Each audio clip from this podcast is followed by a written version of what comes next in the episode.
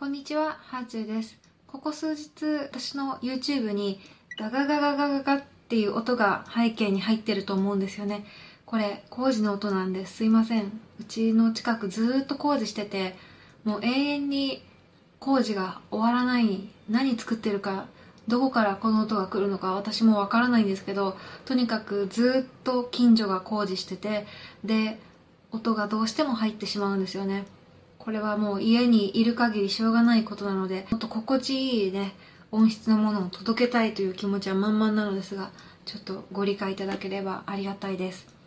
今日は久しぶりに全身の撮影をしてきました。ウェブメディアとかだと大体バストアップって言って、こっから上だけの撮影で、で、お洋服も私服なんですけど、今日は紙媒体のお仕事だったので、スタイリストさんがついて、メイクさんもついてくれて、すごく久しぶりにマニキュアしたなと思ってちょっと記念にビデオに収めておきます。秋っぽいね。ヌーディーなグレーにしてもらいました。色が可愛いなと思って見ちゃいますね。今日のお話は最近 SNS に詳しい人たちと話していて個人的にはすごく面白く感じたテーマがあるのでシェアしようと思っています。ここからする話は特にこう特定の誰かをディスるような意図は全くないんですけど最近若者の間で人気が出る人ってぶっちゃけ系の人が多いらしいんですね。こういう整形しましたよとかぶっちゃける話で人気になる人っていうのがいるみたいなんですよ。ある程度行く人っていうのはそもそも才能があると思うんですけどぶっちゃけるだけでは行き詰まるんじゃないかっていう話をこの間ね知り合いとしたんですよね。ぶっちゃける話ってさある程度バリエーションがあるように見えて意外とね狭いんですよ。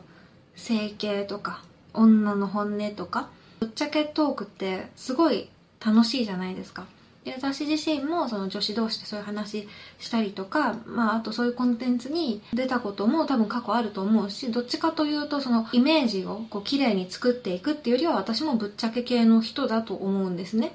でもぶっちゃけ系って人気が出やすいんですけど人気が出たその先が苦しくなるんじゃないかっていうことをこの間その人と喋ってて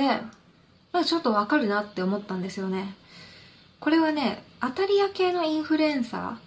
ーにも言えることですね。当たり屋系インフルエンサーっていうのが何かわからない人もいると思うんですけどすでにインフルエンサーの人が例えば炎上してる時とかにその炎上を解説したりとかあとわざとちょっと攻撃的なこと言ったりとかして注目浴びる人たちがいるんですよ、まあ、それの究極系がなんとかの妹ですみたいな感じでその事件の当事者の身内を装って YouTube アップしたりする人とかいるみたいですけど上げ足を取ることで人気を取っていく人たちっていうのが一定数いるんですよ。で私もそういう人たち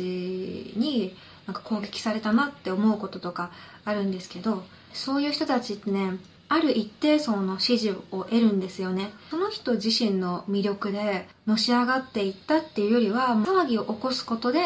有名になっていったっていうことだからなんかボーダーラインを越えられないっていうのかな。本物の人っていうのは自分のことでニュースになっていく。でも当たり屋系のインフルエンサーの人たちこう誰かの名前のおこぼれがないと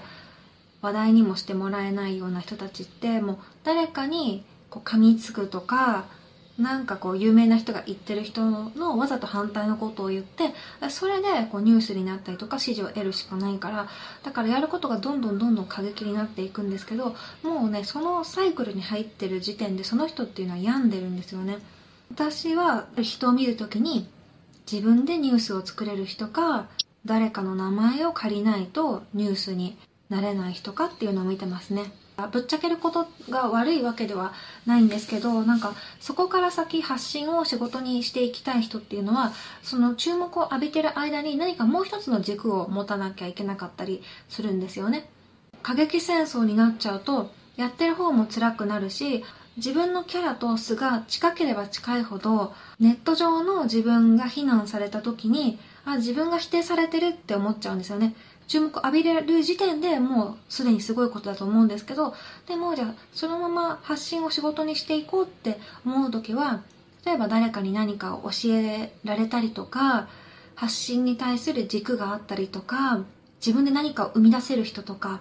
すごい喋りが面白かったりとか何かの専門家だったりとか影響力がある域地を超えるとちょっとふざけた部分っていうのが途端に批判される要因にもなるんですよ。スターマンに出てくるセリフに大いなる力には大いなる責任が伴うっていう言葉があるんですね。影響力と同じだなと思っていて自分の身の危険を顧みず地球のために戦うじゃないですか。それって人とは違う能力を与えられたらそれを正しく使わなければっていう自分自身の